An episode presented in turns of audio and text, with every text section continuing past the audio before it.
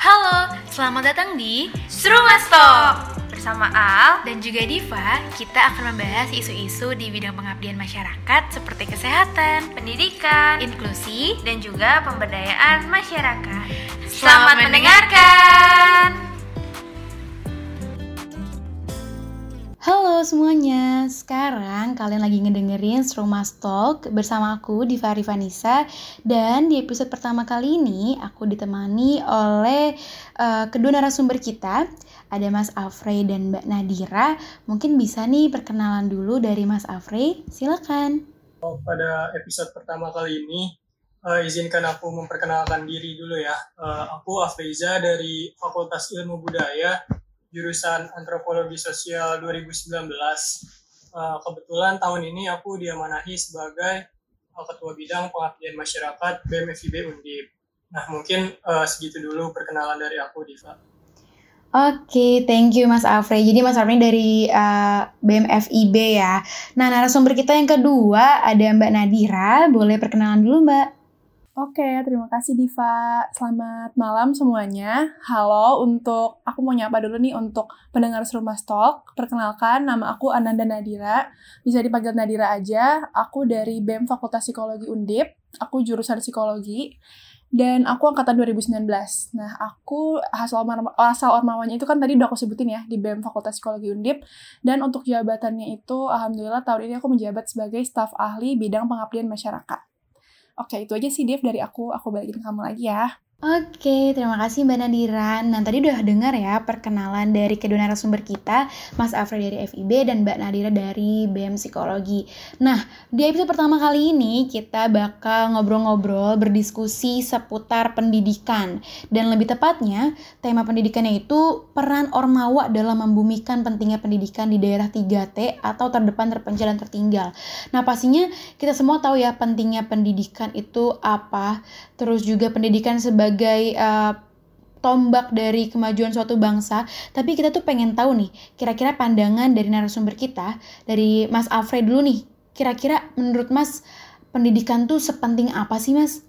Uh, menurut aku ya, pendidikan itu merupakan salah satu cara buat suatu bangsa tuh uh, berkembang dan uh, menemukan ide-ide baru supaya kehidupan yang mereka alami tuh bisa uh, meningkat Selain itu, pendidikan juga merupakan salah satu aset penting bagi negara supaya masyarakatnya tuh bisa uh, mendapatkan kehidupan yang layak. Bagi aku sih uh, sepertinya kayak gitu, Diva. Oke, berarti dari Mas Alfred itu uh, menyatakan kalau dari pendidikan itu bisa mengubah nasib seseorang gitu ya Mas ya. Dari kualitas pendidikannya juga itu menunjukkan kualitas seseorang ya, benar nggak Mas? Betul banget Iva, uh, karena kan uh, gimana pun pendidikan juga dapat menjadi salah satu uh, pendorong ya untuk suatu individu uh, berproses dan berkembang. Ya, tadi kita dengar dari Mas Alfred kalau pendidikan itu sebagai pendorong, guys. Uh, dan memang bener banget ya. Kita mungkin sekarang uh, sebagai mahasiswa merasakan punya privilege atau hak istimewa karena kita merasakan uh, pentingnya pendidikan, merasakan menjadi seorang mahasiswa yang belajar gitu. Tapi nggak semua orang tuh merasakan seperti kita. Dan uh, bener kata Mas Afri tadi itu tuh mendorong kita untuk berproses. Jadi uh, kita sebagai pelajar sebagai mahasiswa itu nggak cuma tentang mencapai suatu gelar tetapi juga bagaimana kita berproses di dalamnya. Oke sekarang aku pengen tahu dari Mbak Nadira. Menurut Mbak Nadira nih apa sih makna pendidikan menurut Mbak Nadira dan kenapa pendidikan tuh penting banget sebenarnya kalau makna pendidikan bagi aku ya nggak jauh beda sama jawaban Mas Afran ya. Eh Mas Afran, sorry Mas Afreza. Kalau misalnya menurut aku pendidikan itu sama uh, suatu cara ya untuk mengubah nasib seseorang. Jadi pendidikan itu adalah salah satu apa ya batu loncatan gitu untuk dia menuju kesuksesan. Jadi misalnya seseorang itu lahir dari keluarga yang kekurangan atau mungkin awalnya dia tidak terpandang. Nah dengan pendidikan itu dia bisa mengubah bukan hanya nasib dari dirinya sendiri, tapi juga nasib generasi-generasi ke bawahnya. Makanya pendidikan itu penting banget ya menurut aku, karena dengan pendidikan itu nasib seseorang bisa berubah, terus dia juga nggak cuma ngubah nasib dirinya sendiri, tapi juga nasib generasi ke bawahnya. Itu sih Dev dari aku. Oke, okay, thank you Mbak. Jadi menurut Mbak Nadira ini pendidikan sebagai batu loncatan gitu ya. Uh, dan pengaruhnya itu bisa sampai ke generasi selanjutnya nih. Misalnya kita sekarang sebagai kakak atau sebagai ibu-ibu mungkin ada yang dengar juga. Nah, bagaimana generasi selanjutnya juga tuh dipengaruhi bagaimana kita menerima pendidikan sekarang. Jadi ternyata dari jawaban kedua narasumber kita, uh, aku udah menyimpulkan kalau ternyata pendidikan itu sepenting itu. Karena dengan pendidikan kita bisa menguasai segala aspek kehidupan dari ekonomi, sosial, budaya itu kan berawal dari uh, memadainya suatu pendidikan di individu tersebut gitu ya. Oke, lanjut ke pembahasan kedua nih. Nah, tadi karena kita udah tahu pentingnya pendidikan ya Mas dan Mbak, kira-kira uh, bentuk implementasi dari Mas dan Mbak nih udah ngapain sih untuk uh, bisa uh, memberikan edukasi atau membumikan pentingnya pendidikan di daerah 3T? Mungkin dari Mas Afrey bisa share nih pengalamannya seputar dunia pendidikan. Oke, uh, kalau dari aku sendiri ya bareng teman-teman di Mas BEM FIB, kebetulan kan uh, aku udah dua tahun gitu bareng teman-teman di Mas BEM FIB. Nah, uh, kita jadi punya suatu proker yang memang uh, dikhususkan untuk uh, meningkatkan pendidikan khususnya di Jawa Tengah gitu. Nah, salah satu prokernya itu ada FIB mengajar. Kita di sana tuh uh, mencoba untuk membantu teman-teman SD yang sekiranya tuh kesulitan dalam mengakses sarana dan prasarana untuk menunjang kegiatan belajar mengajarnya. Jadi uh, kita datang ke sana uh, dengan bekal-bekal yang tentunya udah disiapin dari sebelum keberangkatan dan kita juga di sana membuat teman-teman tuh uh, tahu bahwa dunia luar tuh seperti apa sih karena kan biasanya tempat yang kita datengin tuh uh, ada di wilayah yang memang susah akses gitu. Jadi kita benar-benar uh, ke sana untuk menjelaskan bahwa dunia luar tuh seperti ini dan ke depannya kalian uh, bakal bakal harus menyiapkan hal-hal yang penting gitu. Karena kan uh, teman-teman yang di wilayah terpencil kesulitan gitu untuk mendapatkan akses. Dan kami di sana bersama teman-teman Laskar yaitu uh, pengajar dari mahasiswa FIB uh, menyampaikan hal-hal tersebut supaya hmm, teman-teman SD yang sekiranya uh, kesulitan untuk mendapatkan akses bisa terbantu. Mungkin itu sih tindakan yang udah uh, aku sama teman-teman di Mas BEM FIB laksanain. Oke, ternyata banyak juga ya Mas ya yang uh, anak-anak uh, yang putus sekolah karena mungkin mindset dari orang tuanya gitu. Udahlah gak usah sekolah gitu gitu kan ya. Mungkin ada pengaruh juga dari lingkungan sekitar. Dan tadi aku juga dengar kalau misalnya fasilitas di sekolah itu masih banyak yang kurang. Terus kalau dari BMFIB sendiri nih mas ketika ke sana apa sih uh, misi yang dibawa gitu? Atau sasarannya itu uh, mas tuh mau ngapain aja ketika mengadakan FIB mengajar Oke, aku ceritain yang tahun ini aja ya, Div ya. Yang tahun ini tuh uh, kita di Boyolali, uh, nama desanya Desa Pentur. Kalau untuk SD-nya sendiri SDN 2 Pentur. Nah, untuk kondisi realnya kemarin kita juga sempat ke sana. Uh, kita lihat bahwa ternyata guru-guru di sana tuh memang uh, sedikit apa ya, sedikit jumlahnya gitu. Jadi kekurangan jumlah tenaga pengajar dan siswanya pun dari tahun ke tahun itu mengalami penurunan karena e, minat masyarakat untuk mengenyam pendidikan itu rendah. Faktor-faktor yang bikin me, e, minat masyarakat terhadap pendidikan rendah itu tuh biasanya karena profesi mereka kan kebanyakan petani dan para masyarakat tersebut tuh menganggap bahwa ya udah petani tuh nggak e, perlu sekolah tinggi-tinggi karena e, bakalan tetap balik ke ladang gitu ke sawah. Jadi Eh, guru-guru di sana sampai iuran gitu sampai patungan untuk membawa siswa-siswa SD yang tadinya sekolah tapi putus gitu supaya sekolah tersebut tuh tetap nggak kekurangan siswa supaya siswa-siswa tersebut tuh bisa uh, belajar sampai lulus gitu. Dan dari sarana prasarana pun uh, untuk listrik dan uh, fasilitas di kelas itu kurang ya karena listrik dan fasilitas kayak proyektor segala macem itu nggak ada gitu.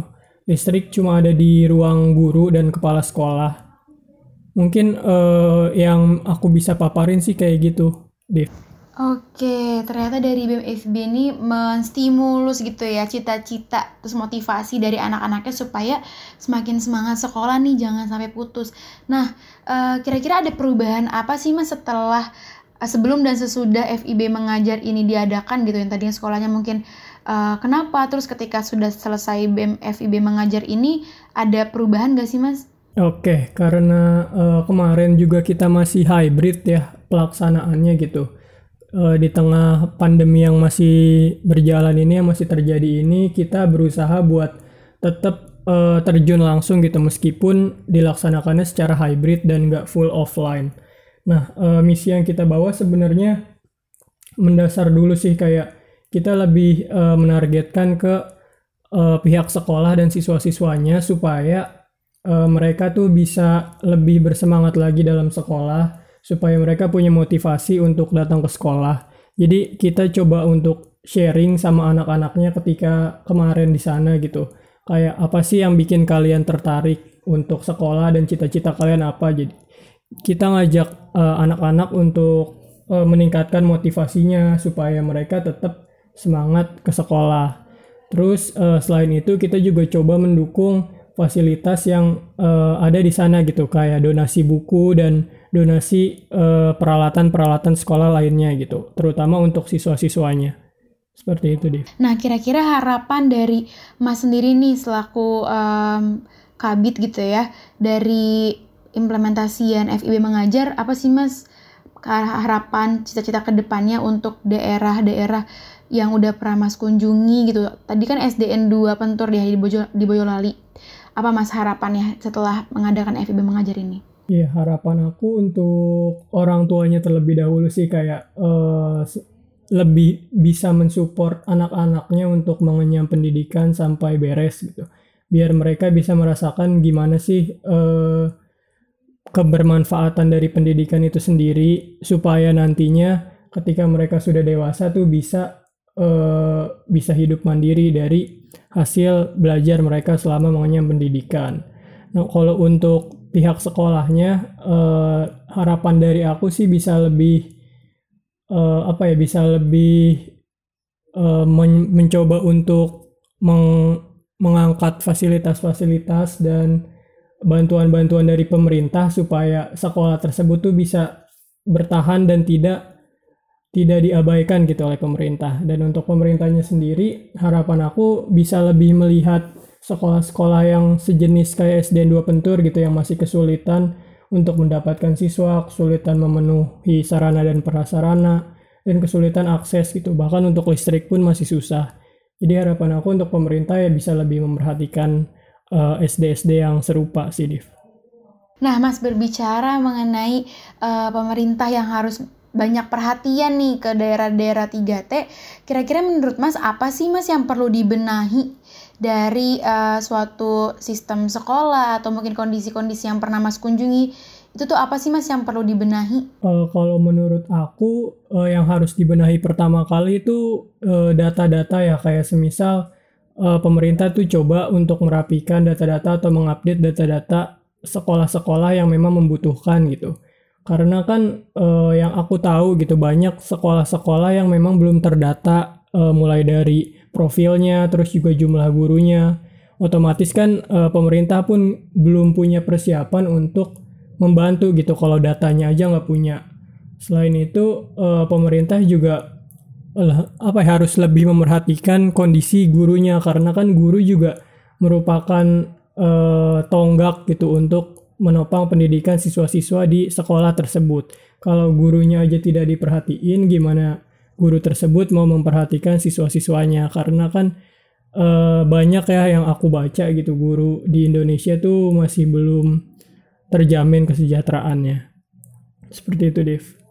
Oke, berarti dari jawaban Mas Afrey aku tuh mengambil kesimpulan kalau yang perlu dibenahi menurut Mas Afrey itu database gitu ya Mas ya. Karena data eh, sekolah-sekolah yang perlu diperhatikan itu penting supaya jangan sampai nih ada daerah-daerah yang nggak terjangkau sama kita nggak pernah diperhatiin sama kita. Ternyata mereka tuh butuh banget bantuan kita cuma kita tuh belum sampai ke sana gitu. Dan database database yang kita perlukan ini penting untuk harus terus diupdate supaya uh, angka-angka sekolah yang masih kekurangan itu bisa segera diatasi. Terus juga menurut Mas Afrey kondisi guru juga tuh uh, penting ya karena uh, guru sebagai peran yang penting dalam pendidikan yang memberikan edukasi kepada anak-anak yang ingin sekolah, yang bersekolah gitu. Jadi kalau misalnya eh, kesejahteraan gurunya sudah terjamin, insya Allah pendidikannya juga bisa uh, berjalan dengan baik seperti itu ya mas ya dan tadi kita udah ngobrol-ngobrol sama mas Afrey seputar FIB mengajar itu adalah bentuk pengimplementasian dari uh, membumikan nih pentingnya pendidikan di daerah 3T yang artinya dari BEM FIB sendiri sudah uh, sudah berperan ya sudah memiliki uh, program kerja yang sangat relate atau yang sangat berhubungan dengan tema kita pada hari ini. Nah, sekarang aku mau berpindah nih ke Mbak Nadira. Kira-kira kalau tadi BEM FIB itu nama prokernya FIB mengajar, uh, dari BEM psikologi sendiri bentuk implementasian untuk membumikan pentingnya pendidikan tuh apa aja sih Mbak? Oke, kalau dari BEM Psikologi sendiri sebenarnya punya program kerja yang mirip ya sama Mas Afri tadi, sama BEM FIB. Tapi nama proker kita itu sekolah binaan. Nah, mungkin ada beberapa perbedaannya ya kalau sama Mas Afri ini. Kalau sekolah, sekolah binaan ini sebenarnya fokusnya itu ke TK, bukan ke SD. Jadi kita itu fokusnya ke TK Ananda Jabungan Mungkin kakak-kakak tahu ya Jabungan di dekat Tembalang juga sebenarnya. Nah, itu sebenarnya bukan daerah 3T ya, tapi kalau misalnya setelah kita survei ke sana, sekolah ini sangat membutuhkan gitu. Jadi dari koneksi internetnya juga sulit, terus juga mereka masih fasilitasnya masih kurang banget gitu setelah kita survei.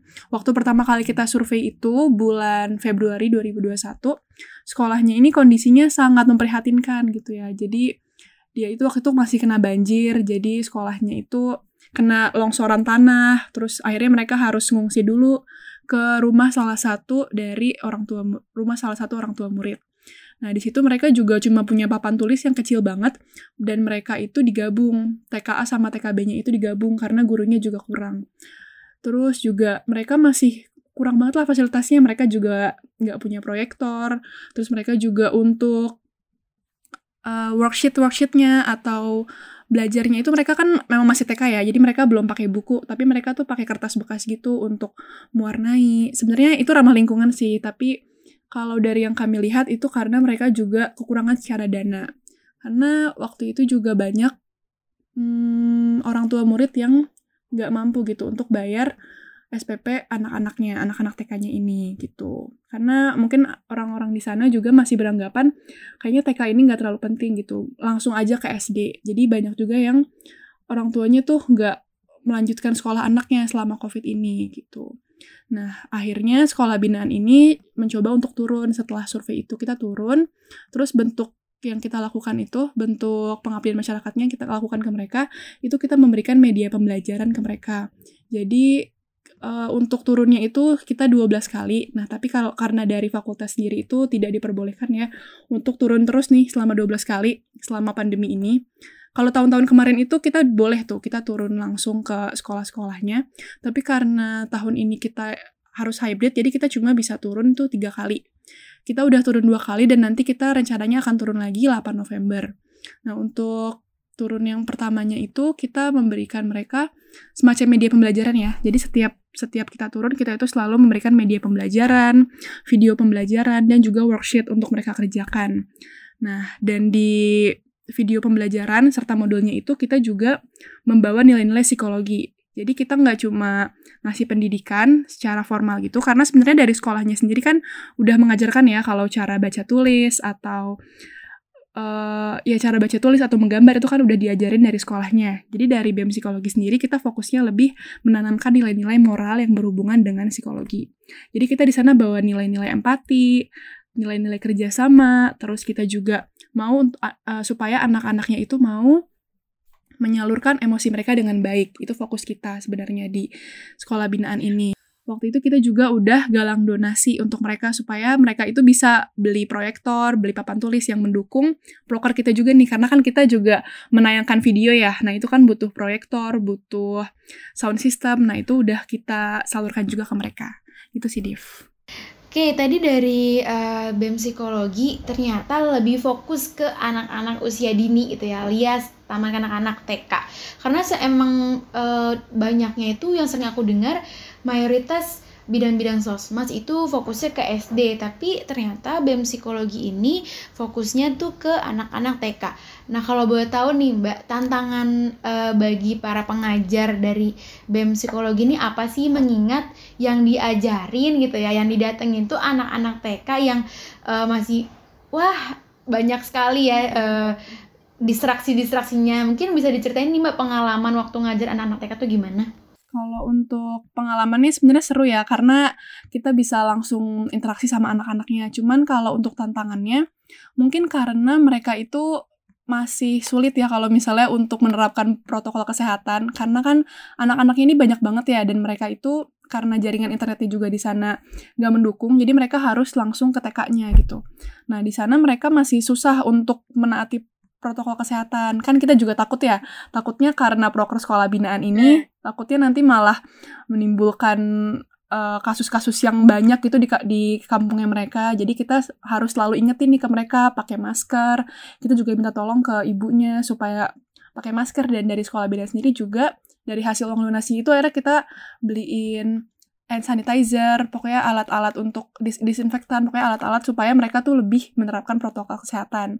Sama itu kan kendala ke fasilitasnya ya, ke, sama ke protokol kesehatan mereka.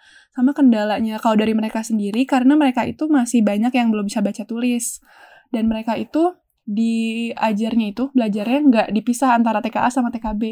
Jadi kayak anak TKA yang belum bisa baca sama anak TKB yang udah bisa baca itu digabung. Nah, sulitnya kita di situ, kita harus bikin uh, media pembelajaran dan worksheet yang bisa mereka uh, kerjain bareng gitu. Yang mereka bisa sama-sama levelnya itu, mereka bisa walaupun mereka nggak bisa baca, nggak bisa nulis, tapi mereka tetap bisa ngerjain bareng-bareng. Itu aja sih tantangannya.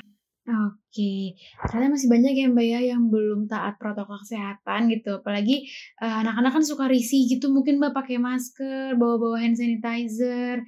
Tapi uh, dengan adanya uh, sekolah binaan tadi gitu ya, mungkin bisa ada sedikit perubahan dari anak-anaknya. Nah, kalau misalnya dari uh, BEM psikologi sendiri, misi yang dibawa untuk anak-anak TK di sana tuh apa sih Mbak yang jadi poin pentingnya uh, diadakannya proker ini? Oh, kalau poin pentingnya ini kita lebih mau menanamkan pendidikan moralnya gitu sih Div. Kita kita itu menyasar anak usia dini karena kita tahu kan uh, perkembangan moral anak itu dimulai dari usia dini. Nah, maka dari itu kita menyasar anak-anak TK supaya mereka itu punya perkembangan moral yang baik. Nah, makanya kita bawa eh, nilai-nilai moral yang udah kita susun nih, yang udah kita buat kurikulumnya, nah kita bawa ke sana dengan permainan-permainan. Karena kan mereka pasti nggak bisa lengkap ya kalau misalnya kita bilang kita itu harus empati gitu, pasti mereka bingung empati itu apa. Nah makanya kita bawa lewat permainan, aktivitas, terus lewat video-video interaktif gitu, supaya mereka juga lebih masuk ke mereka gitu. Jadi sebenarnya kita lebih menekankan ke pendidikan moralnya. Oke. Setuju banget sih Mbak karena moral itu uh, basic banget ya dalam uh, kehidupan. Kalau misalnya dari kecil udah dibiasakan hal-hal baik gitu uh, mannersnya bagus insya Allah buat ke depannya dia pasti gampang untuk uh, menjalani kehidupan dia. Dan selama masa taman kanak-kanak ini merupakan masa-masa emas ya Mbak ya untuk membentuk suatu individu gitu. Jadi keren banget nih sekolah binaan eh, nggak uh, kalah keren juga sama BEM FIB tadi FIB mengajar beda sasaran aja tapi sama-sama memiliki misi yang mulia untuk membumikan pendidikan. Dan dari Mbak Nadira sendiri apa sih Mbak uh, harapan dari uh, diadakannya sekolah binaan ini menurut pandangan Mbak sendiri? Kalau harapan aku untuk uh, sekolah binaan ini sebenarnya aku bukan cuma berharap untuk TK Ananda Jabungan aja ya. Aku berharap dengan aku dengan aku dan teman-teman aku bisa bawa pendidikan moral ke sana, mereka juga semakin baik gitu ya moralnya. Dan seperti yang kamu bilang tadi, Div, moral itu kan penting banget ya, itu basic banget dan aku berharap mereka bisa membawa pendidikan-pendidikan moral itu sampai mereka dewasa gitu. Dan aku juga berharap ini nggak cuma diterapkan di TK mereka, kan mereka ini juga bakal berinteraksi ya sama orang-orang di sekitar mereka, sama orang-orang di kampung mereka. Nah, aku berharap mereka bisa menanamkan pendidikan moral yang udah kita kasih itu dan dan mereka tuh menebarkan kebaikan ke orang-orang sekitar mereka gitu. Itu sih Div.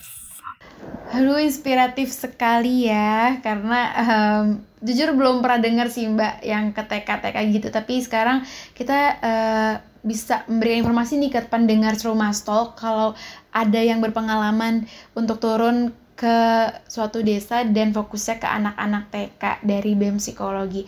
Nah, gak kerasa banget udah hampir setengah jam aku ngobrol-ngobrol sama Mas Alfred dan juga Mbak Nadira seputar pendidikan dan juga aku di sini uh, meskipun banyak ini ya nanya-nanya tapi aku juga sambil menyerap ilmu-ilmu dari mereka tentang bagaimana mereka membumikan pendidikan itu sendiri udah terimplementasi juga dari program-program yang ada semoga uh, program ini berkelanjutan gitu sustainable dan eh, misi-misi uh, yang kalian bawa yang Mas dan Mbak bawa ini bisa terus disampaikan sampai generasi-generasi selanjutnya. Bahkan lebih banyak lagi inovasinya mungkin yang tadi yang satu TK jadi dua TK tiga TK dan semakin banyak sekolah-sekolah yang terjangkau sama kita.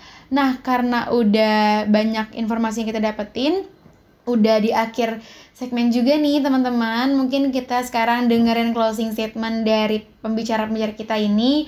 Uh, mungkin juga bisa jadi pengingat untuk kita semua. Mungkin dari Mas Afrey boleh menyampaikan closing statementnya. Oke, okay, kalau dari aku sendiri untuk closing statement episode pertama kali ini adalah tujuan pendidikan itu menciptakan manusia yang mampu membuat hal-hal baru dan tidak hanya sekedar mengulang Eh, penemuan-penemuan uh, generasi sebelumnya. Jadi uh, jangan pernah tutup pemikiran-pemikiran kalian dalam hal berpendidikan. Seperti itu Diva. Mantap sekali dari Mas Afre. Oke, itu closing dari Mas Afre. Uh, sekarang kita dengarkan closing statement dari Mbak Nadira. Silakan. Oke, okay, closing statement dari aku sederhana aja ya. Aku mau ingetin nih ke teman-teman, hmm. kalau sebaik-baiknya ilmu itu adalah yang kita bagikan ke orang lain. Kita nggak akan rugi kok bagiin ilmu ke orang lain sekecil apa pun itu. Terutama kita sebagai mahasiswa yang diharapkan menjadi dapat menjadi agent of change gitu yang kita bisa bikin perubahan ke masyarakat. Jadi hal yang menurut kita kecil kalau kita bawakan ke masyarakat itu bisa aja membawa impact yang besar. Oke, sekian sih dari aku Div itu aja closing statementnya. Thank you Mbak Nadira, thank you juga Mas Afrey. Aduh seru banget ngebahas tentang pendidikan ini emang gak ada habisnya karena ya kita hidup itu untuk belajar dan bagaimana kita belajar ini juga bagaimana tentang kita berinteraksi dengan orang lain. Jadi teman-teman dari uh, kedua narasumber ini aku belajar kalau sekarang tuh kita jangan terus-terusan mentingin kepentingan sendiri gitu. Jangan cuman mikirin kita dapat apa tapi juga mikirin kita udah ngasih apa ke lingkungan sekitar kita. Kita udah bantu negara ini apa untuk memajukan pendidikan di Indonesia gitu. Dari hal-hal kecil dari eh, lingkungan-lingkungan terkecil dari org organisasi yang teman-teman ikutin itu juga sudah sangat berdampak dan memberikan pengaruh yang besar bagi lingkungan sekitar kita. Nah karena udah disampaikan juga closing statement dari uh, Mbak Nadira juga Mas Alfrey itu menandakan uh, berakhirnya podcast kita uh, di episode pertama ini, aku mau ngucapin terima kasih buat teman-teman uh, Serumah Stalk yang udah dengerin sampai habis. Dan makasih juga buat Mas Alfrey dari BEM FIB yang udah keren banget uh, jadi narasumber pertama dan Mbak Nadira narasumber kedua dari BEM Psikologi. Semoga uh, bisa menjadi inspirasi buat teman-teman semua. Akhir kata, aku Diva selaku podcaster. Uh, mohon maaf apabila terdapat banyak kesalahan. Sampai ketemu di episode selanjutnya. Bye-bye. Mungkin bisa bye-bye juga nih Mas Alfred dan Mbak Nadira. Bye-bye. Oke, okay, bye-bye. Sampai jumpa di episode